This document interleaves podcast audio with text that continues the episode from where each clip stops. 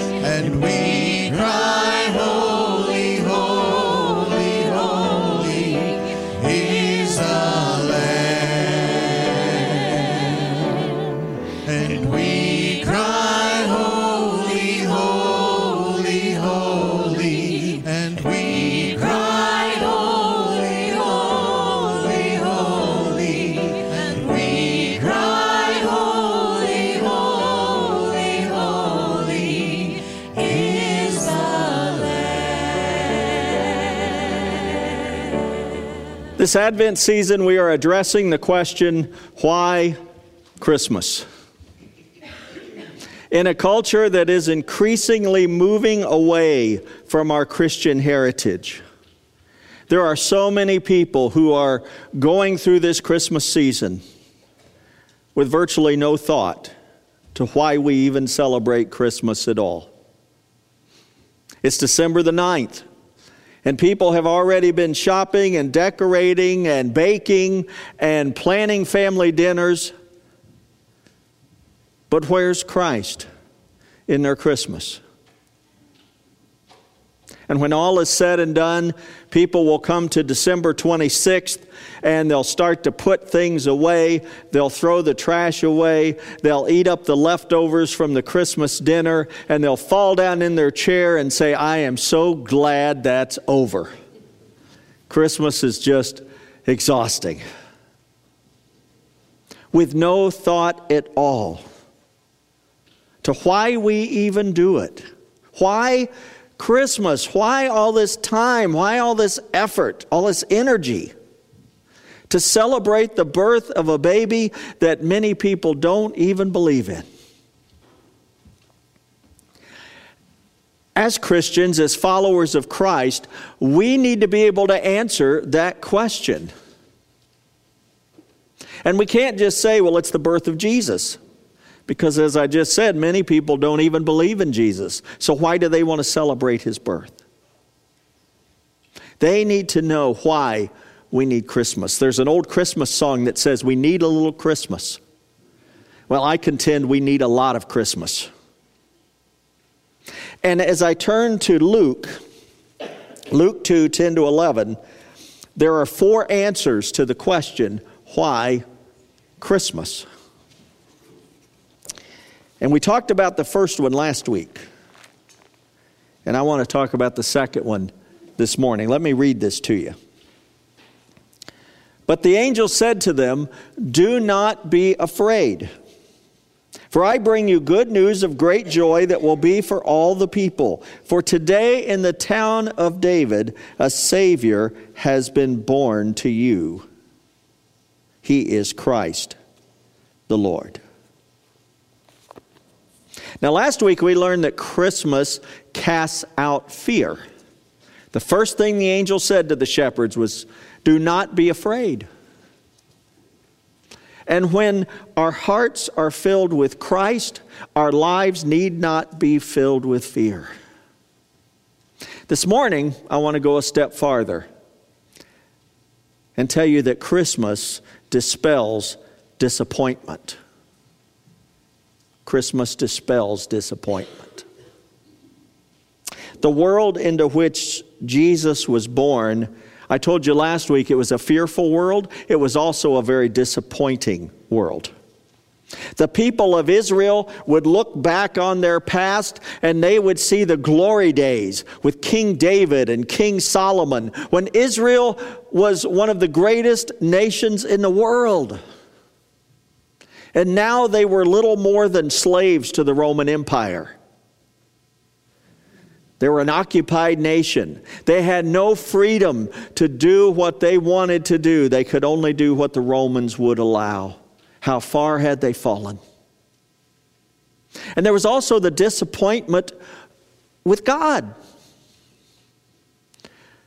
Every time they went to the synagogue to worship, they heard about the prophecies.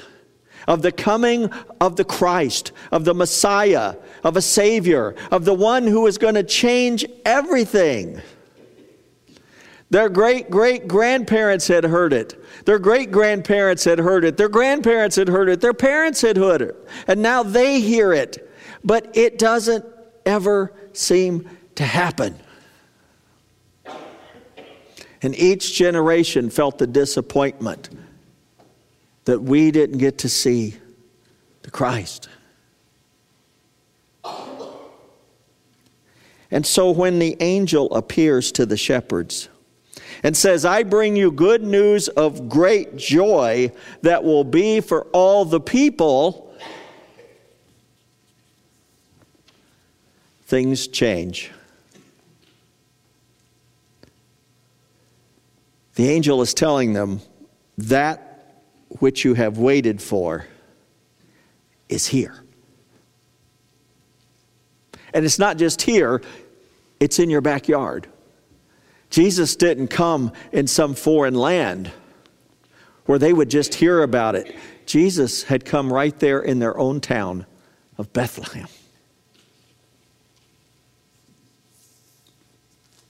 Their disappointment was ending. Life was hard and hope was in short supply. But now they had Christmas. We're in pretty much the same situation today. Life is filled with disappointment, isn't it? Just about every day, I'm disappointed by something or someone. Disappointment is defined as unhappiness from the failure of something hoped for or expected to happen. Just about every morning, Sue will ask me, What's your day look like? What do you have to do today? And I'll pull out my little book. And I know this dates me because I don't pull out my phone and check my calendar on my phone. I pull out my little date book. And I'll say, You know, I only got two things today. It's a light day and she'll laugh. And I'll laugh because we know that the two things in this book don't even come close to representing what I'll end up doing that day. My plans change often, and sometimes not for the better. Sometimes I end up having to do things I don't really want to do. Disappointment. I get disappointed sometimes with people. There are people you count on to do things, or people you thought were going to be a certain way and they turn out to be different, and you get disappointed. We get disappointed. Uh, those of you who are investing in the stock market right now, you might be a little disappointed.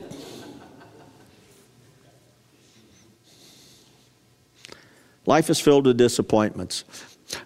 I had to deal with some disappointments a couple weeks ago. Saturday, December 1st.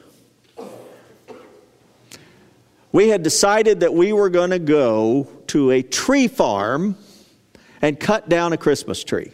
How many of you have ever done that? Gone to a tree farm, cut down your own tree. Several of you have. Well, we, we'd not done that. I'd always gone to the tree lot and bought one that somebody else cut down.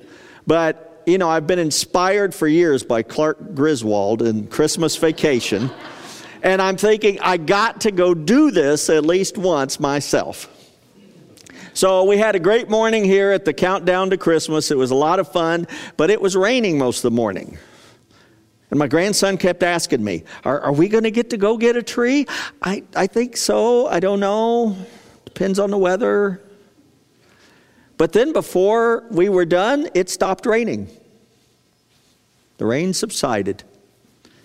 And we said, let's go. So our whole family, we went.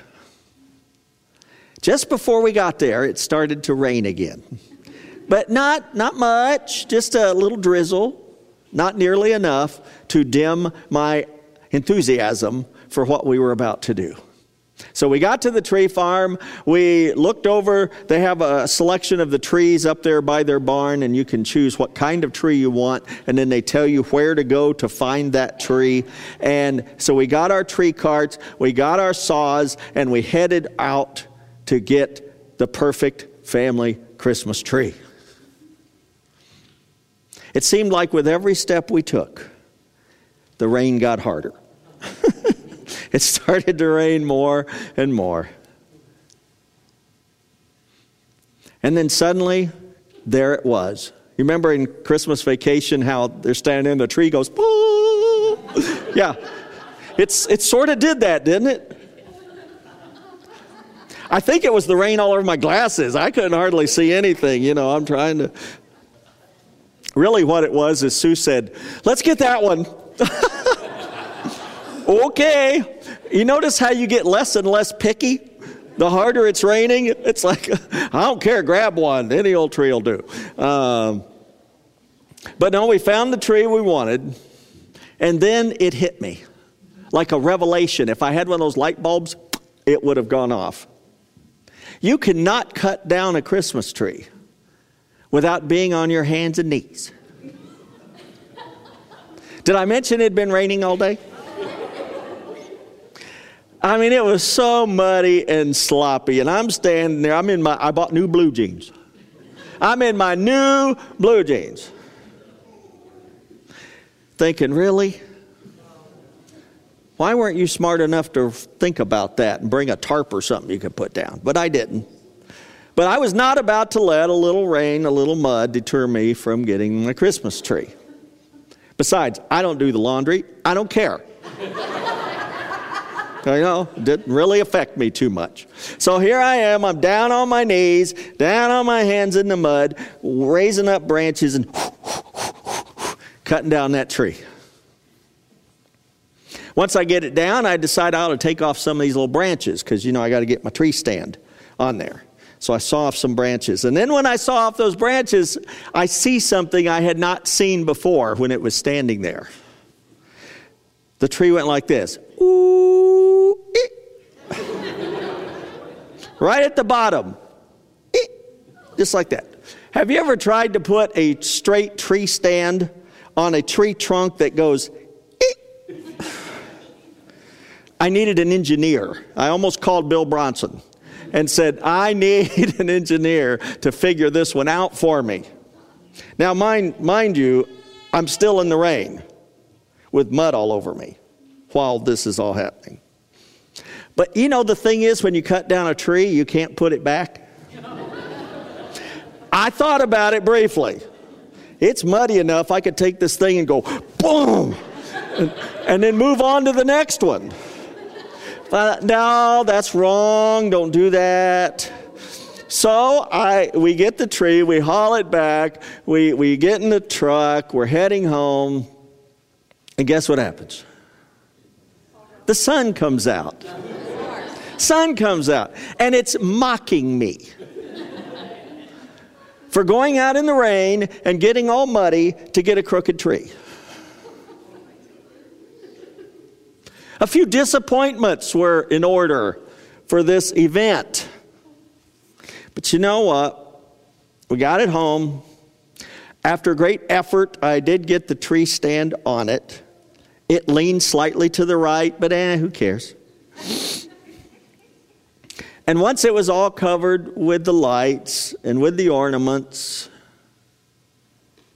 I just stood back and looked at it and I realized this is not just a Christmas tree. This is actually a symbol of my faith. This is why I bother to celebrate Christmas at all, because the tree itself represents the life that Christ gives us evergreen, eternal life. The ornaments represent all the good things that God gives me in my life, all the blessings. The lights represent the fact that Jesus is the light of the world and he brings light into my darkness. And the angel on top represents the fact that someday I get to be with the angels in heaven. And all those disappointments just melted away because the tree was exactly what it needed to be. And, and it reminded me that that's what God does. He, would, he dispels disappointment. He can somehow take the, the unfulfilled hopes and dreams of my life and turn them into new hopes and dreams. He can take the adverse circumstances of my life and do something good with them. So that I can look back and say, boy, that was hard. But yet, it, I wouldn't have this if I didn't go through that. He has a way of turning weaknesses into strengths and problems into possibilities. Because the Christ of Christmas dispels disappointment. I hope we'll remember that because every day we're going to find disappointment. And if we're not careful, we let disappointment kind of start us on a downward spiral. We're disappointed. And then we get discouraged. And then we despair. And then that begins to disrupt all of our relationships our relationships with each other and our relationship with our Heavenly Father. And that's why, whenever I'm feeling those disappointments, whatever the cause may be, I give them over to the Lord and say, I don't know what to do with this, but you do. Take it. And when I know it's in His hands, I know something good is going to come out of it. His word tells us that. It says, He works for the good of those who love Him, who are called according to His purpose. Let me share a few other scriptures with you here.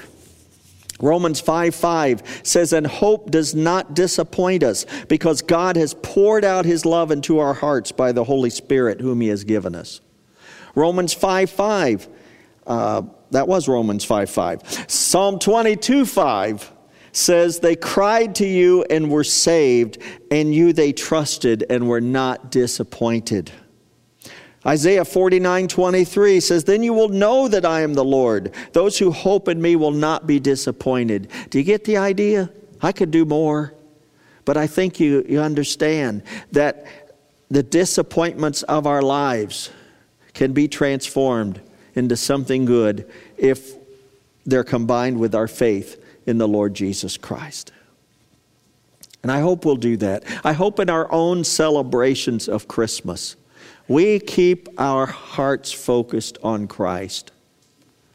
And when those disappointments come, as they inevitably will, give them over to the Lord and allow the Christ of Christmas to dispel your disappointment. Let's pray. Father, I'm grateful that you sent us Christ. We need him.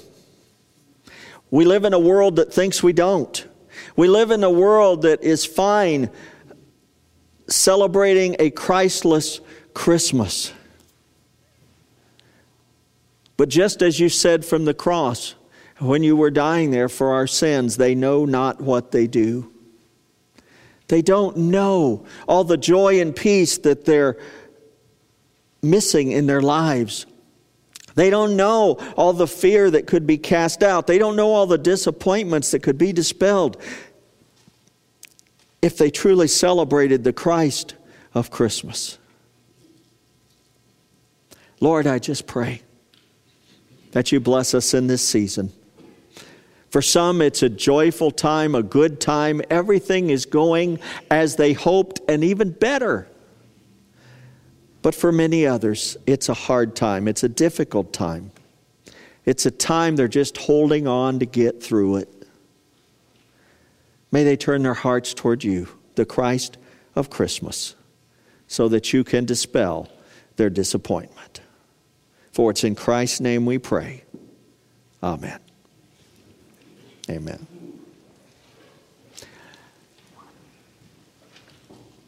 To me, it's a very sad thing that a person could go through an entire Christmas season without Christ and then move into a new year knowing that it's going to be pretty much the same as the old year because nothing really has changed. We have the opportunity to make it different. If you don't know Christ as your Savior, if you've never received Him as your Lord and your Savior, you can change everything by making that decision, by inviting the Christ of Christmas into your life, allowing Him to cast out your fear, allowing Him to dispel your disappointment, and living your life by faith in Him. Each week we give you an opportunity. We're going to stand and sing a hymn of invitation, and I'm going to invite you to come if you are ready to receive Christ as your Savior. I would lead you in a simple confession of faith. I will pray with you and will prepare for you to be baptized and to begin living a life with Christ instead of apart from Him. Let's stand together and we'll sing Hark the Herald Angels Sing, number 184, verses 1 and 3.